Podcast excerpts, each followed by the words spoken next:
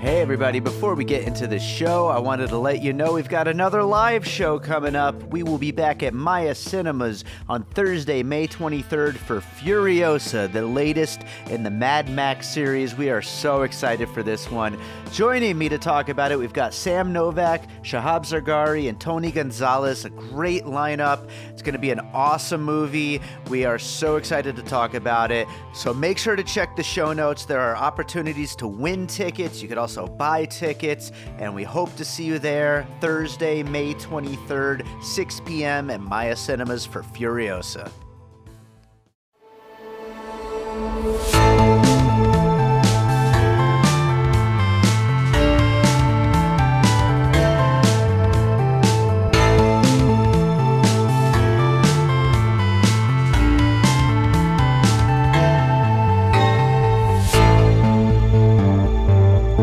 All right, welcome to another episode of Piecing It Together, the podcast where we take a look at a new movie and try to figure out what movies inspired it. And today on the show, we're talking about one that just hit Amazon Prime. It's called The Vast of Night. I know this played at a few uh, drive ins around the country. I, am not sure if this was ever planned for any kind of major theatrical release, uh, but it actually is one of my favorite things I've seen this year. I'm really excited to talk about it. Joining me uh, for the conversation is Bea Garner. She She's been on the show a bunch of times in the past, but it's been a while, so I'm really glad to have her back. And I'm uh, excited to talk about this movie. It was a very uh, kind of out of nowhere surprise for me, and I am I'm looking forward to talking about it. So before we do get into that conversation, I do want to remind you, as always, to make sure you're subscribed to Piecing It Together on your podcast app of choice, and you can rate and review us on Apple Podcasts or Podchaser. And of course, you can also follow us on social media at Piecing Pod and join the Facebook group Popcorn and Puzzle Pieces. Uh, by the way, we're going to have some really cool contests coming up real soon. So definitely make sure to follow us on all those social media things because that's how you're going to find out about these contests, aren't you? So, as always, thank you so much, everybody out there who's been listening to the show. We've had we've had so much great feedback lately, and uh, I, I, just really appreciate it that you're all out there listening. So um, let's jump into this conversation about The Vast of Night.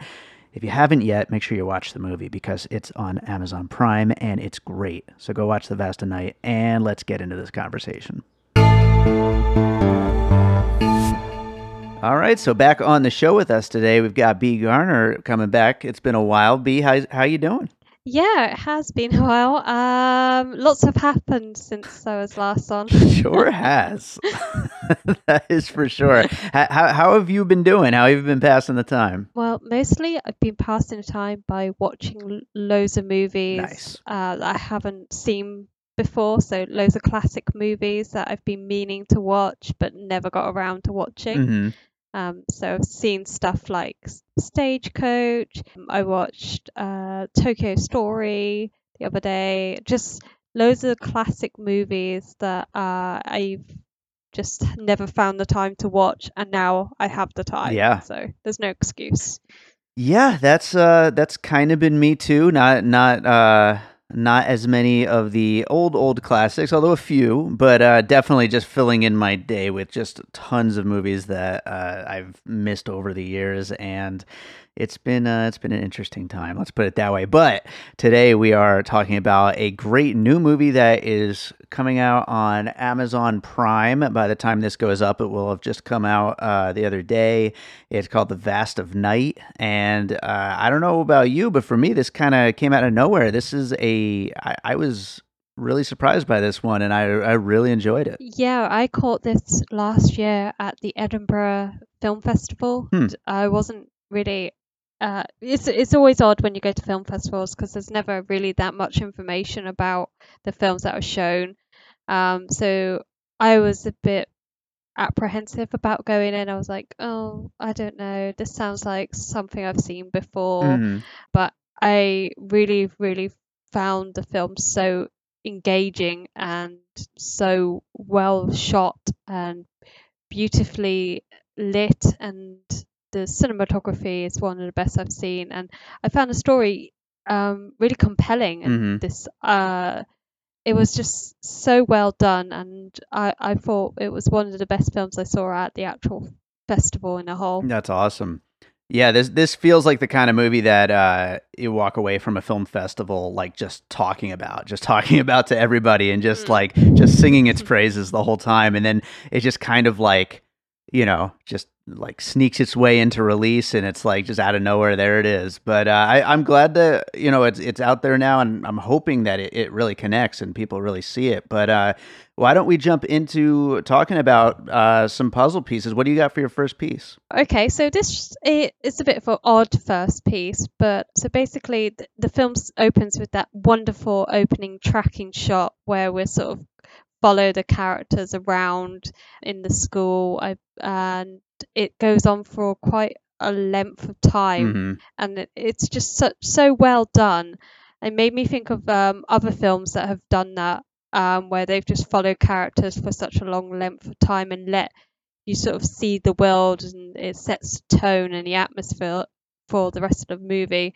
Um, so the examples that I've chosen, I've gone for Goodfellas, Mhm. that wonderful tracking shot that we see where they go through the club and you see everybody sort of interacting with everyone else and it's just this flow of energy and action throughout. Sure. I know it's a bit of an odd one, uh, but it's no, re- I love it. it's not really about like in terms of themes or um, genre, they're completely different genres.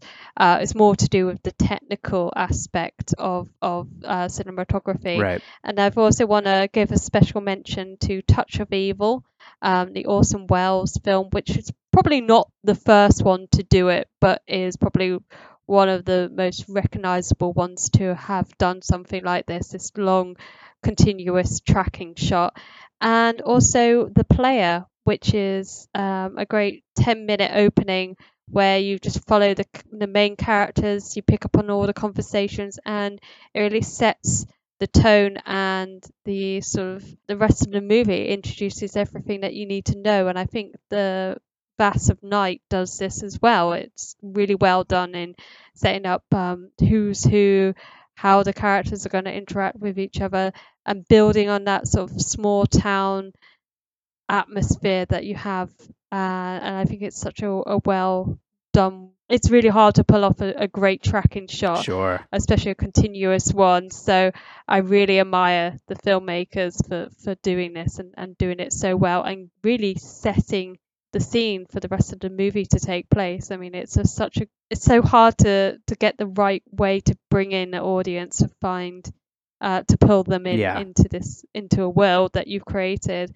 And I think of uh, some of the greatest openings that you have, whether it's Psycho, whether it is something like Touch of Evil, they all do something with the camera of pulling you into this world uh, in which the film takes place. And The Vast of Night does that splendidly, Absolutely. does it so well. So I thought I would just start start at the very beginning Sure. of the film. and, and, you know, I love uh, that whole opening tracking shot. So cool, and, and I love those pieces. Uh, uh, using those as references. But um, another thing I love about it is how it pulls you in. It tells you so much about the characters, but so little about what's going to happen at the same Mhm. time which is it just adds to this mystery of the whole thing.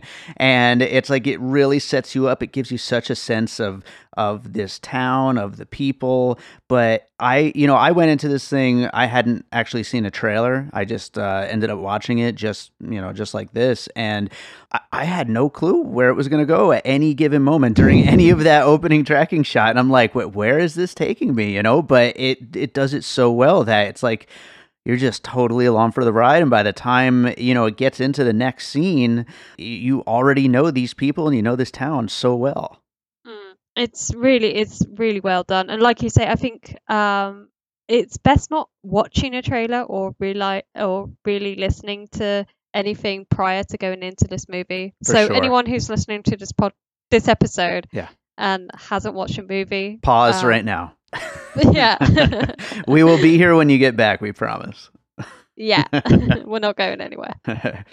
so I will. Uh, I'll jump into my first piece, and uh, so I, I think the one I wanted to start out with is uh, basically, and I'm also going to use a, a few uh, things put together for this one. Really, a, a whole uh, a whole style, and that is a very kind of Tarantino style in the dialogue. And the re- the reason why I felt mm. that is because these uh, the, the gist of this movie uh, is basically these long very talky but like constantly riveting conversations that are just they're like peppered with with a really great amount of tension with uh, you know little bits of humor here and there really interesting characters who you really get such an incredible sense of through these conversations and uh, and the mystery just plays out so naturally as they're just you know having these long long drawn out conversations that never ever get boring.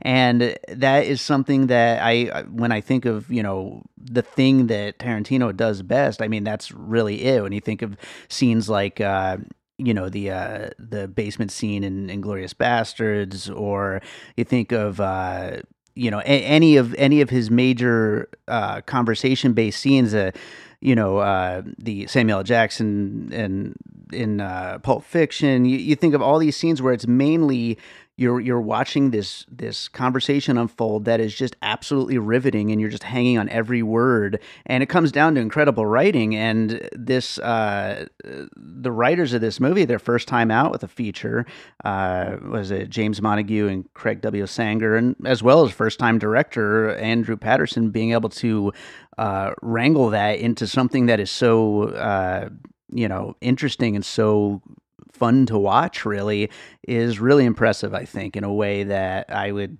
basically say the same thing about a tarantino movie. Yeah that's a really good point to make. I think there's a fluidity of the conversation. Mm-hmm. like it, it, flows very naturally mm-hmm. and it doesn't feel scripted. And that's kind of with with tarantino obviously everything is scripted. He's he's one of those screenwriters that I think he says that he writes his screenplays are like novels or something. Mm-hmm. He goes overboard with everything, but he has an ear for dialogue. Yeah, and he he applies that to his screenwriting and to um, you know to his films. And I think that's what we get here. Like it feels very authentic for its time setting, mm-hmm. uh, but it doesn't feel cliched in that sense. Yeah, like it just it, you. At, but at the same time, they're not using terminology that is our time, our contemporary time. So you do feel like it is actually you. There's a believability. This is a, a world that exists in this time setting in this time period, and these characters belong to that time setting. So it's it's very well done, and and um, I think that, yeah, I think that's a really good comparison to make with Tarantino. Right on. Yeah, I just wanted to point out real quick before we move to the next piece, my my favorite little bit of dialogue in this whole movie was it was towards the end, not to jump around so much in the movie itself, but when when they go to visit the old lady and she's speaking in that that that foreign language and it sounds kind of spooky as as they're walking in and and. Uh, uh, Everett asks, "Can I ask what you were just saying? That was very alarming." And which is like what a, what a great way to put it. That that that is so freaking creepy. I just love yeah. that. Yeah, I mean, that's pretty much how we would react, I suppose. Totally. Yeah. In that same sense. Exactly. so, uh, what do you got for your next piece? So the the film's set in the 1950s. So I'm I was thinking just the sort of creature feature invasion um, sci-fi films that came out in the 50s. Um, so War of the Worlds, mm-hmm. Invasion of the Body Snatchers, and Earth versus Flying Saucer, uh, Flying Saucers. Mm-hmm. So all of those type of films, there isn't really one in particular, I, I guess, um, that really springs to mind. I suppose, cl- I guess Invasion of the Body Snatchers is maybe close to it mm-hmm. in terms of the small town setting. Sure. Because the other films they take place in more of a, a worldwide setting on a bigger scale, uh, whereas Invasion of the Body Snatchers is a much smaller location where everything takes place. But I like that idea of how Vast of Night brings it to a smaller scale. Sure. That makes it feel more personal to me mm-hmm. because it, it's not it's not taking place in you know a major metropolis like New York or you know Washington or San Francisco. It, it's just happening in any town, any place. It doesn't have to just be America. It could be anywhere. Yeah.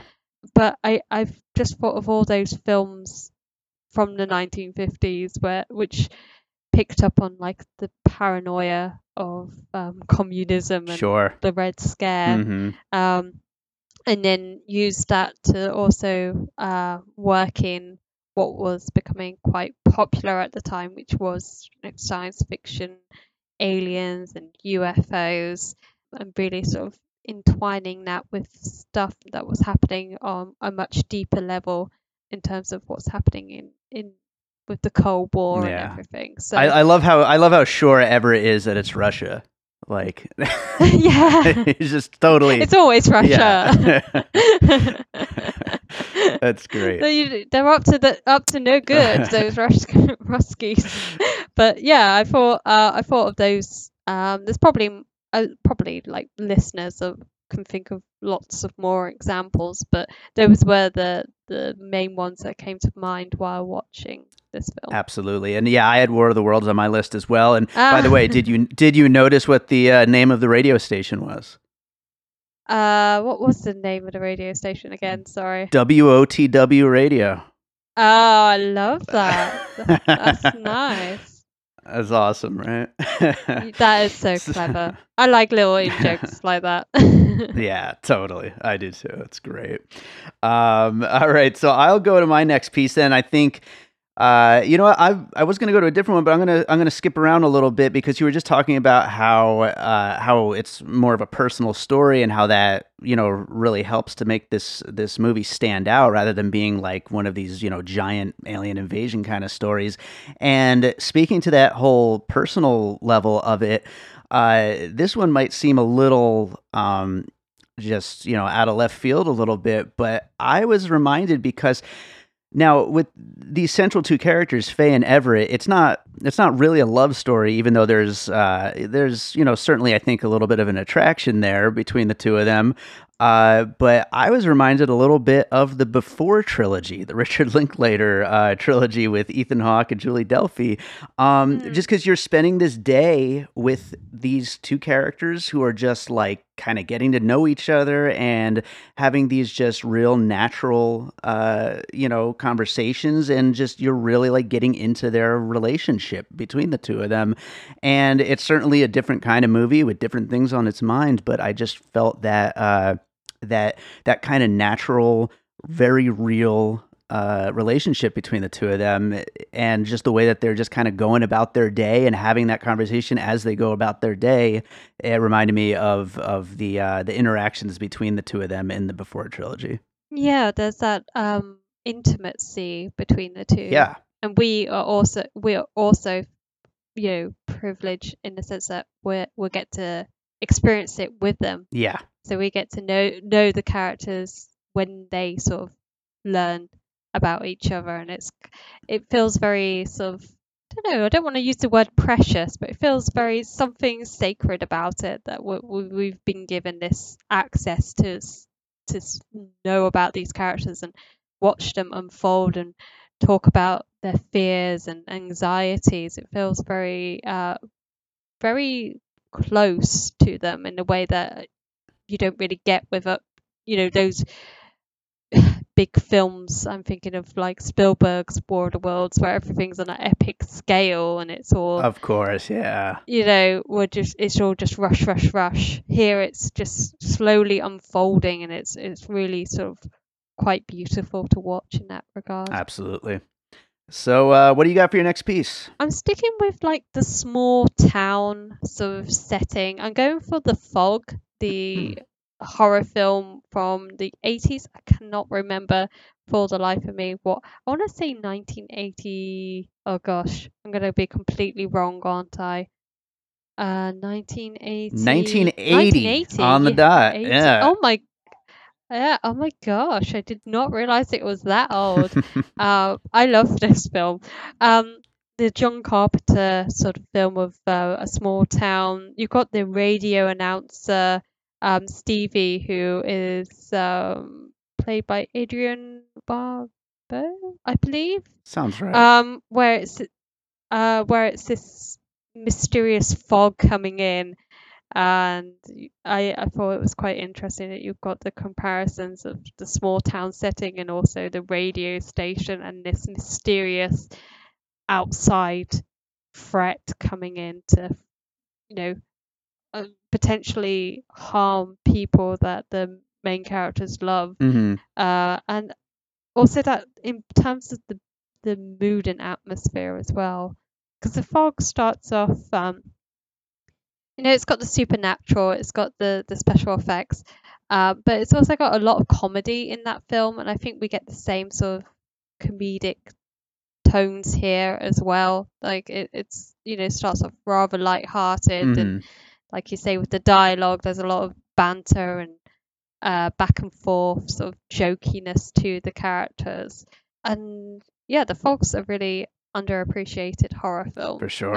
I think it's one of when you think of like all the 80s horror films, I think it's one of those ones that just gets missed off the the list. And I Yeah, for sure. yeah, especially with John Carpenter, you just think of his other films like Halloween. So I've actually been on a bit of a John Carpenter kick, and that's one that I need to rewatch. I haven't seen it in probably 20, 20 plus years at least. oh wow, yeah, definitely. I love like his um work in the 80s. It's just it's just all over the place, you know. Yeah. They live, you've got like Just watched Big They Trouble Live last week. Yeah. it was, Oh wow. awesome. well, I love that. Uh, I love bringing up the uh, the fog as a puzzle piece. That's great. And uh, I will I will go on to another piece, uh, and that is the Twilight Zone, uh, which I think the you know the whole thing. It even is kind of uh, you know framed as an episode of a kind of a Twilight Zone kind of thing, the Paradox Theater. Uh, and I do wish that they went into that a little more. I wish that maybe we saw little clips of other shows or something at some point. But uh, it, it is a fun way to set up this kind of a story and you know continue like on a on another level adding to the atmosphere of this thing of the kind of movie this is and the kind of movies that it's emulating. Uh, i think using that whole twilight zone framing device really helps with that. Yeah, I I wonder if they will do like uh, a trilogy or something, and maybe have that like each film is a different episode of i like that That could be quite exciting. Yeah, this could be like this could be like the new Cloverfield after they uh, ruined it all with Paradox. They could, they could do a, a whole new anthology uh, sci-fi movie series. That'd be great. Have you got a favorite Twilight episode? Oh man, what I know. Uh, uh, my fiance had me watch recently the the one with the uh, the guy on the wing or something like that. Oh yeah, I can't remember what it's called. You know what I'm talking about? yeah. Is that the one where he's in the aeroplane and there's like a creature on the wing? Yeah, yeah, yeah. something like that or am i think i just c- kind of start thinking ab- about the simpsons episode where bart's on the school Nice. bus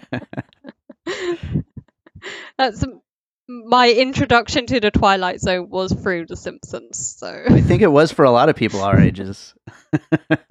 yeah that's true That's funny. but uh, it's funny that you mentioned cloverfield because that is one of my puzzle pieces nice. Let's do it. I, I I love talking about Cloverfield. yeah, I I thought in terms of the invasion, uh, you know, the sort of decide and also following like a, a small group of, of people, hmm um, for what I believe kind of realistically plays out in real time, Mhm. although that, you know, there's, it's not real, real time, but, Sure. um, there's that idea of, um, everything being told from a first-hand perspective. Although we don't have that here with the vast and the night we still get the sort of events playing out in real time and the characters sort of being cut off, cut off from the world and sort of not knowing how to react. And i think that's what we get perfectly in cloverfield. And, and like you said i mean it's a shame that the other cloverfield movie i mean i like the is it the second one Yeah, Um, 10 10 Cloverfield Lane is also Lane. great. Yeah, that's a great movie too. I, I love those Yeah. first two so much. It's just the third one that just kind of.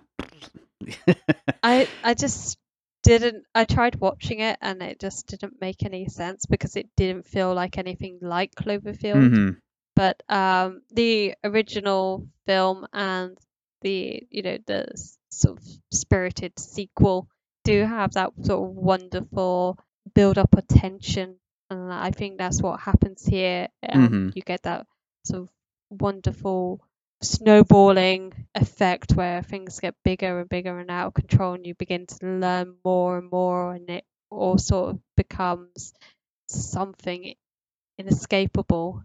And then the characters are, you know, facing in this situation where there's really no escape from what's going to happen to them. Mm-hmm yeah, I like how we sort of go on this journey with them and we're sort of seeing everything from their perspective. So, uh, yeah, I thought um, Cloverfield because, yeah, I think the the first Cloverfield is a film that maybe people should go and revisit now, especially with everything that's going on, or maybe not. maybe it'd be too anxiety inducing. Right. Well, that that's a funny thing. I and I hadn't thought of uh, including Cloverfield. I, am glad you brought it up. But I, another another parallel I think is telling a kind of sci-fi story that we've seen before, but in such a different way. Um, I think is mm-hmm. another another parallel with the Vast Night. Yeah, um, I like films that do that that take a sort of uh, a a premise that we've seen a thousand times before and thinks, what's a different way to tell this story? And um, yeah, I'm, I'm I'm so glad that I actually went and watched this film at the festival and didn't get put off by the really sort of two two line description yeah. in, in the like in the brochure, yeah. Uh, which didn't do it justice. nice. So I'll uh, I'll go on to my next piece, and I'm actually going to combine a couple here uh, two specific scenes, and I have one piece for each of those two scenes. And uh, the first one, they're both kind of transitional scenes in the movie. The first one, there's a, a moment where we get this first person fly through the town, uh, and it. I've brought this up on the show a million times, but it reminded me of the Sam Raimi Evil Dead uh, camera trick that that he's so famous for, mm-hmm. and where we're flying through the town, and uh, it's all first person uh, view view, and and I just I love that. I think that's so cool. And the other one is again another transitional moment. It's when they're running at the end of the movie and it's like a side shot of them running and the camera is kind of focused on their legs moving as they're running and it almost reminded me of like on scooby-doo when, when they're running uh, from place okay. to place and you, you just you just see the leg the legs going in the circle you know you know that kind of thing, and it had a, a, very cartoony kind of a feel to it, and uh, and I, I, just loved that. I, I, I got a kick out of it when they when they were running in that way, and I thought it was it just added so much to that moment to where it's like it's not just them running, it's them running in a way that's just like like oh wow they're they're going there. They're really just amping this thing up in such a great way. It's like the strangest puzzle piece I think you've ever given. Scooby Doo. Hell yeah, I, I uh, love uh, it. I love that actually. I, I, I do get the Scooby Doo sort of vibes from this. You know, like it's yeah. this mystery, this small town, and it's kind of fun in that regard. But um, yeah, I, be, I now I'm just thinking that I wish I'd come up with Scooby Doo because that's like the best puzzle piece ever. Yes. I love Scooby Doo so much. he is the best. I, I love him so much. Um, I still haven't seen Scoob though. I, have heard bad things, unfortunately, but yeah, I'm really, really worried about watching it. I don't think I'll watch it until it comes down in price because it's so expensive yeah. at the moment. And from what I read from people, I'm like, nah, I'll rather just hold on to my money for the time being. but uh, you're never you're never gonna beat like the um 2002 live action Scooby Doo, you know, with it's, like it's so true. Freddie Prinze Jr. and yeah. um, Sarah Michelle Gellar.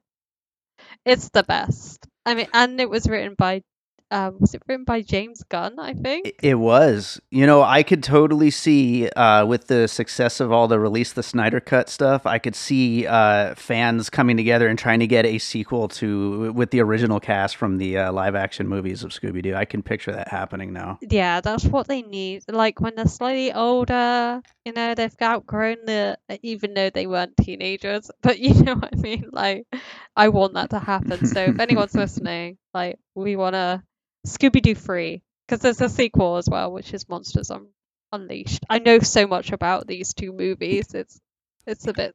You do. I'm impressed by Weird. that. I just watched them so many. Like I I had younger brothers and sisters growing up and they just watched those movies on repeat that and Shrek so I know every single line of dialogue anyway uh that's embarrassing to admit Ah, nothing wrong with that. Scooby Doo rules. but what do you got for your next piece? yeah um so I'm going with Super 8 Nice. um you might have this on your list I, don't didn't, but now that you mention it, like immediately, I'm like, oh hell yeah. Yeah. well, I've, I mean, Super 8 is a really great film. Um, I suppose you could also maybe throw in like Stranger Things into this Mhm. as well. I, what I love about Super 8 is the way, you know, the small group of people that we have, um, the fact that it's set in like the late 70s or early 80s, um, and you have that sort of small towns and a mystery that um, you know a small group of people have to un- unravel and discover what's actually happening and it's just one of those films that sort of kind of just throws you into it Mm-hmm. uh, into the world and i really love how it pays homage to those films of like the 1980s and 1970s like E.T. um and i think Mhm. that's what the Vast Night is also doing it's sort of paying homage to those types of movies and of the 1950s uh, but also doing something that's unique and um, bringing it to a modern day audience, which I think um, J.J. Abrams did quite well with Super 8. Yeah, still his best movie, I think. Um, Oh yeah, I mean, what what else has he done? I mean, Yeah. Star Wars: Rise of Skywalker. No. no, thank you. well, I I will uh, I'll continue on with my next piece, which again, you know, just you're talking about that small town feel, uh, the 1960s. All the uh, this was 1950s, I believe, right? But uh, but I was thinking of American Graffiti, another movie that just so expertly like captures its specific time frame and like kind of brings you into it, and the music and the the people and the way they talk and dress and all that stuff, and and uh, so yeah, I just thought um, it it you it does a similar thing like that in transporting you back. Yeah, and I like the, the fact that it's directed by George Lucas. Totally. So you've got that Star Wars space sort of connection there. Exactly.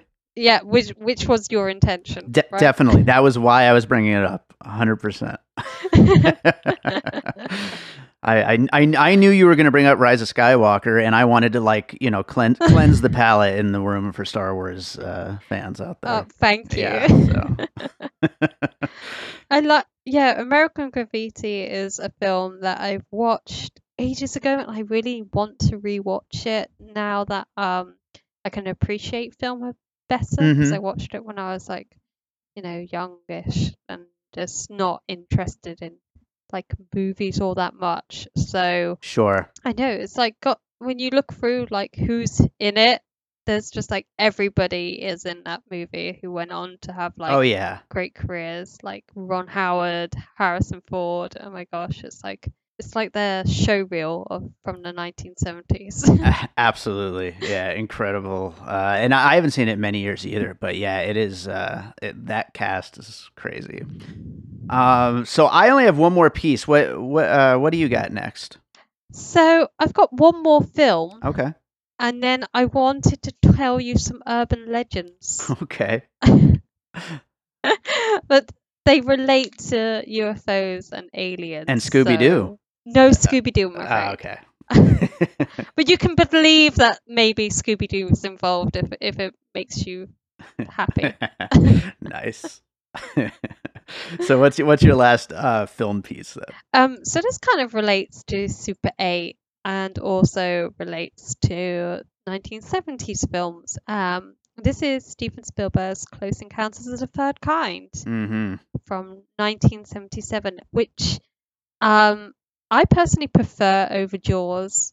Um, I suppose you could also have Jaws in here because that's a small town. Uh, but I like Close Encounters of the Third Kind because um, I just find it a far more compelling story Mm-hmm. and this idea of like uh, becoming obsessed with something and becoming. I always love that bit where he's building the mounting out of the mashed potato Uh-huh. um and then I always find that such a lovely little touch and I I love like the use of music in the film and I think the music here is also quite great Yeah. and then I was thinking of the endings to these two movies are kind of similar in in that regards of making contact with the aliens. Um, Mm-hmm. and yeah, Close Encounters is one of those films that I think it gets better with age.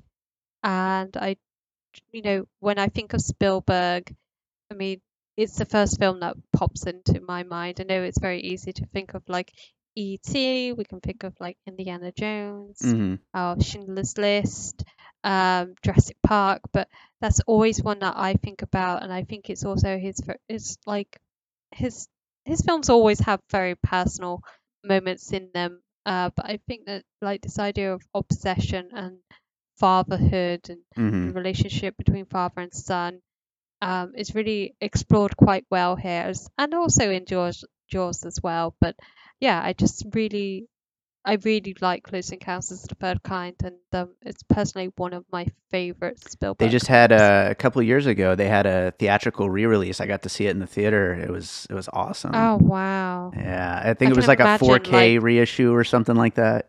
Oh, on like the hugest wi- widescreen as possible. Oh yeah, it was awesome. nice. nice. right on. Uh, well, yeah, I I love that as a piece, though. I definitely think there's uh, a lot, uh, a lot of parallels there, and you know, especially like you said, the ending, it, it totally makes sense. The small town feel, um, it, and you know, just Spielberg in general, it totally makes sense uh, for the kind of feel that the Vast of Night seems to be going for. Um, so my last piece, I think, will lead really well into uh, some of these uh, folk tales you're going to tell us uh, because it's the X Files, the TV Ooh. show, and, which I know drew, drew a lot of uh, inspiration for a lot of its stories from a lot of uh, you know various little tales and ghost stories that have gone around throughout the ages. Uh, they used a lot of that to work into the writing. So I'm sure there's a possibility that something you're going to bring up here might have even been used for an X Files episode at some point. Yeah, I mean, I love the X Files like as a '90s kid. I was always so scared of watching it as well, though. I I, I could never really watch a full episode without being scared and like holding a cushion to my face. well, should we get into these like? I think that's a then? great idea. I feel like I've I've topped myself because last time with the lighthouse, I told a story about the uh, the abandoned lighthouse on the Scottish Mhm. Isles. Now I've got a couple of different stories which I sort of want to discuss. All right, I'm you. I'm ready. I'm ready. So. I hope hopefully these aren't too scary. Um, um, so there is a radio show called the Art Bell Radio Show, and in 1997, um, he had, you know, like all radio shows do, eh, he had a phone in, um, where people can call up and talk about topics. You know how it is. You get certain people who come on, and you know they can be quite not. there- There's some screws loose, you know.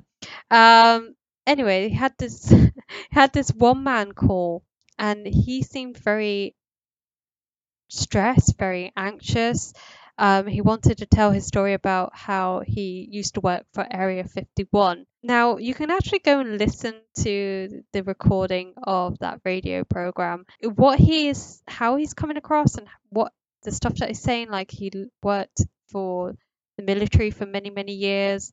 He genuinely sounds panicky and scared, gets cut off towards the end of his call, but he doesn't seem like someone who's just making it up unless he's rehearsed it very well and he's you know a very good actor um, it seems very legitimate and i think that's uh, we get that here with Vast of Night with the call-ins and this myster- you know this I you know the character seeing mysterious lights Mm. and the incident with uh, UFOs and it just made me think of that I remember reading about about it on Reddit and then listening to the actual recording and thinking oh that does sound you know that person really does believe what they're saying Yeah.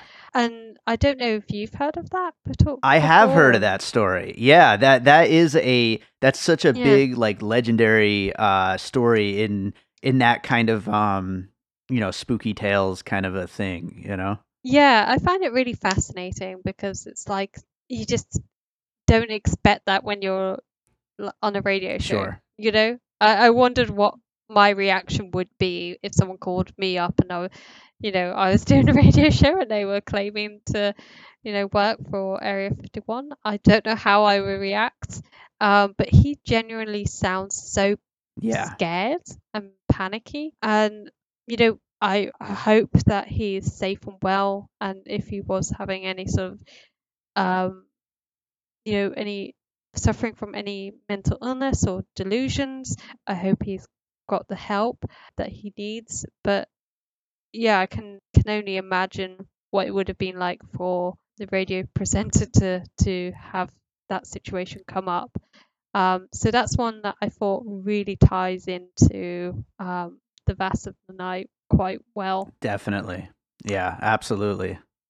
Um, and then uh, the next one it also happened in 1997. I mean, clearly 97 was a crazy year for like aliens and UFO experiences.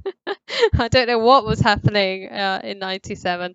Um, anyway, uh, I wanted to talk about the Phoenix Lights, um, which were these big triangular formation of lights that passed over Phoenix, Arizona. And it wasn't just a case of like a couple of people saw it, like hundreds, if not like a thousand people all saw these lights, you know, acting in a Mhm. very strange way, traveling across um, the sky. And there's footage of it.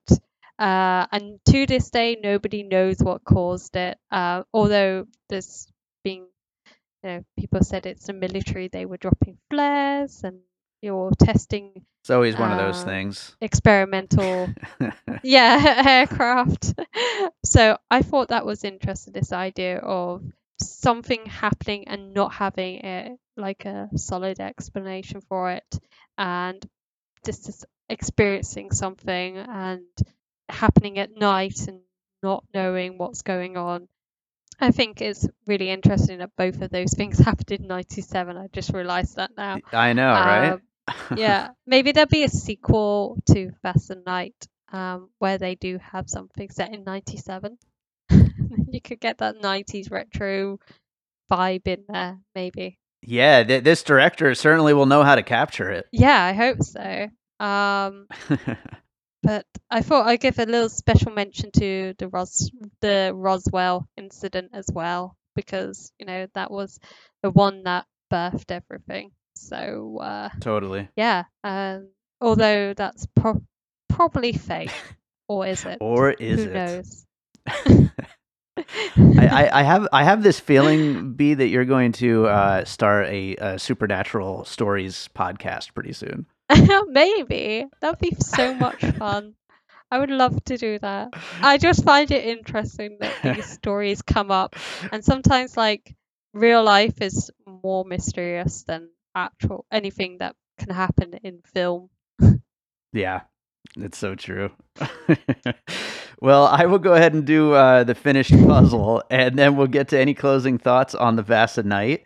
Uh, so we talked about Goodfellas, Touch of Evil, The Player, Tarantino movies, War of the Worlds, Invasion of the Body Snatchers, the Before trilogy, The Fog, The Twilight Zone, Cloverfield, Evil Dead, Scooby Doo, Super 8, American Graffiti, Close Encounters of the Third Kind, The X Files, and then you told us some great spooky alien stories that uh, that have been going on in the radio and in and in uh, the rest of the world, which I think absolutely were inspirations for this movie, no question. I, I think uh, definitely makes sense as as puzzle pieces here. Uh, so, do you have any other closing thoughts about the movie that we didn't really uh, get to? The only thing I would like to know is whether people listening have had crazy alien encounters. Good question. Um, that would be exciting. like, but no, I I really like this film, and I'm just glad that it's now coming to Amazon, uh, and people are going to have a chance to see it. Um, I think it's so often that um, you have indie films that show at film festivals and they don't get picked up for um, distribution, um, and it's a real shame. And luckily that um, you know this one has been picked up, and I I really hope that people do seek it out and and uh, give it a watch because it's such a great movie, and um, I really can't wait to see what the director does next. Yeah, I'm really interested in that too. It, to come out the gate with something like this uh, is really, really quite an accomplishment, I think. And I, I do think this is going to get like a bit of a cult status kind of uh, thing going on, and people are just going to be like telling each other about it. You know, you got to see this movie. You know, and so hopefully, hopefully it gets its audience. I hope so. Yeah, and uh, what one other closing thought I wanted to mention you uh, you mentioned just a minute ago uh, for people to to send in their their own alien stories, and uh, I think that is such a great idea. Uh, not that anybody ever writes in, but if you're out there listening and you want to write in with your alien story, B and I will uh, do a special episode reading them and talking about what puzzle what, oh what puzzle gosh, pieces yeah. their stories have. How about that? Yeah, definitely. I'll share my own experience about that oh. as well. If you want to hear my own sort of encounter with the paranormal slash alien UFO, let me know and I'll I'll share it because I I want to hear story. that. No matter how many people uh, write in, I want to at least hear yours. Let's put it that way. So okay, all right. It will it will give you nightmares. Let's just say it's I, uh, very, very I'm scary. Ready. I'm ready. well, I think I think we covered the Vast of Night. Uh, B, is there another movie you watched recently you'd like to recommend to our listeners? Oh my gosh. So yeah, I've been like I say, I've been watching a lot of movies at the moment. So let me just Mhm. have a oh, okay. Because it's been one of those I mean, this month alone I've watched a movie like pretty much every single day. Mm. Um, but I really wanted to mm, to mention how much I like Blowout, um, the 1981 um, film from Brian De Palma, um, starring John Travolta. Um, it's all about a conspiracy with a, a, a politician uh, being assassinated, and um, John Travolta's a sound man, and he records something and has to piece it all together, Mm. um, which I found really interesting, very in like engaging moving. It ha- it's brilliant to listen to, to watch with headphones on because you hear every little sound and makes a perfect experience if you're looking for something to watch. And um, it, I'll give another shout out to a quick film that I watched, which was another indie film called Murder, Death, Koreatown which was um, this found footage movie about uh, a man's investigation into uh, a crime that takes place in his neighborhood. And it becomes more about his sort of obsession with trying to solve this this murder, but there might not be a murder, and there's all these strange people involved in it. And it's a great movie that you can rent on Amazon now. So um, I really thought that was a movie that, like Vast of Night, uh, I was not expecting much, but when I watched it, I was blown away by it. So uh, yeah, it's definitely a film that um, I would like to give a special shout out to because it was just really good. Sounds yeah, it sounds really interesting. I hadn't heard of it. Um, I will have to check that out. And uh, that blowout sounds great too. Um, I I haven't seen it, but uh, I I love the idea of it. Sounds great. Oh yeah, it's really good. I mean, it, it and John Travolta um, acting, really acting, and not just being awful. Um, it's always so you know you forget that he used to be a very good actor and now does weird films like Battlefield Earth. hmm Yeah. Somebody posted on Twitter the other day uh, about like what's the last John Travolta movie you saw in the theater, and it's like it kind of blew my mind. Like it's been like twenty something years since he's had like a like a, a good movie that opened in wide release and like everybody saw. It. I know it's really tragic, isn't it? Uh, maybe how crazy. I mean, he's had a comeback before, so maybe have a yeah. comeback now. I I don't know though. Let's hope so. Well, uh, B, why don't you tell people where they can find uh, you and your work online? Yep. Um, so I run uh, the website in their own league, um, which is primarily focused on female filmmakers and women in film. So you can always check out um, not just my work, but the work of all our team who do an amazing job um, over at www.intheirownleague.com. Um, you can also find me over at on Twitter at the film B. That's just B, the letter B. Um, and I write for various sites. I'm currently doing a um, B Goes West series for In Session Film, which is where I explore westerns um, because I've never really watched many westerns before. So I thought I will step outside my comfort zone and try those films out. And it's actually been quite good. I've enjoyed quite a lot of them that I've seen so far. So uh, yeah, that'd be exciting to follow me on that journey. Awesome. Yeah, the westerns are are uh, a tricky thing. They're like a, a genre that I'm I'm never like jumping to go see. You Mm. know, like wh- when when one pops up. But whenever I watch one, I tend to like them. So Yeah, I I, probably should watch more. I'm the same. I like we don't really have. It's not really a big thing over here. We never really had. I mean, the Wild West didn't happen, so I've never Hmm. really been that interested in it. Um, but I thought I would uh, give them a go, and I've watched some really good films so far. So uh, yeah, maybe I'll turn into a Western fan by the end of this. Nice. Awesome. Well, uh, B, thank you so much for for being here and for doing this again. Uh, I'm glad to finally have you back on the show, and I look forward to doing it again sometime. Me too. I look forward to us having our spooky story session. That I I want to do it. We got to do it. Yeah. People, write in with your story so we have something to talk about.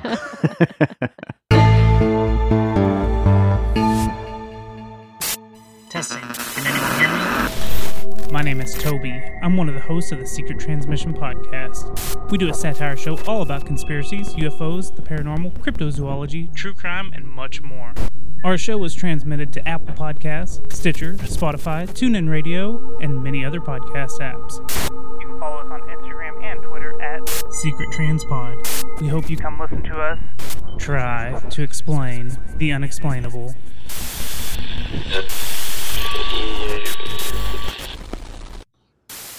All right, so I hope you enjoyed that conversation about the Vast of Night. If you haven't yet, make sure to go watch it. It's on Amazon Prime.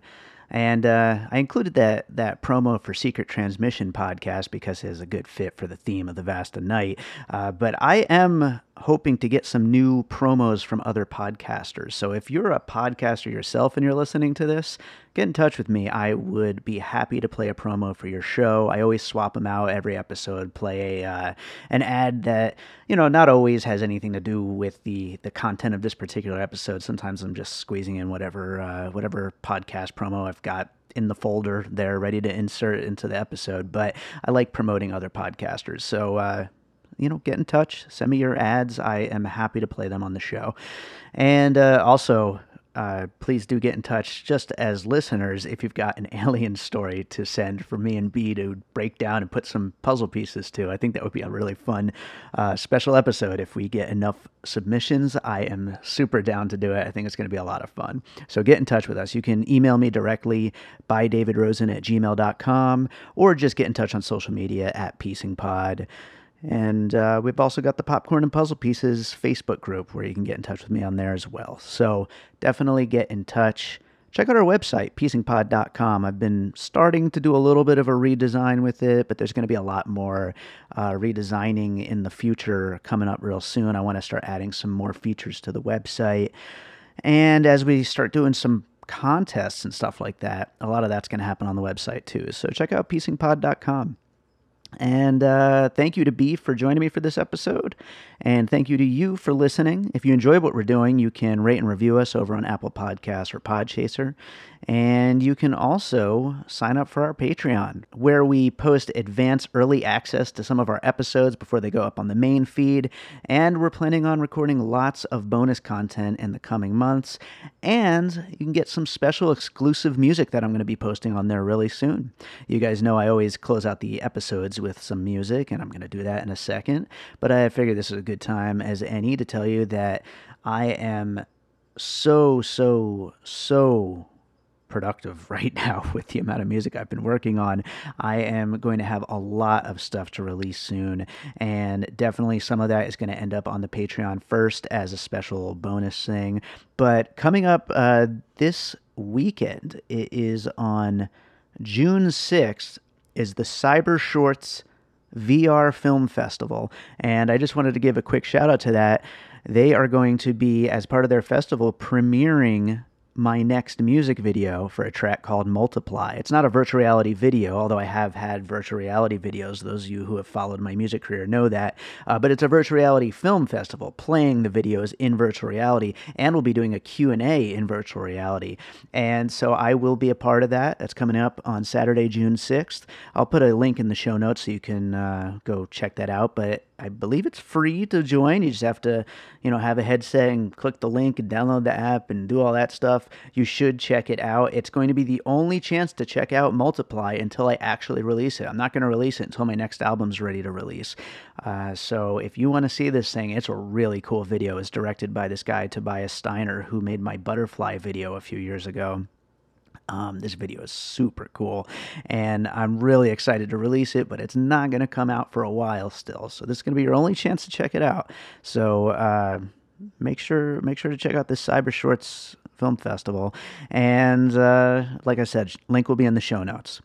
So I am going to close this thing out with a piece of music, and maybe I'll play Multiply one of these days. But for now, though. I gotta play Lights in the Sky.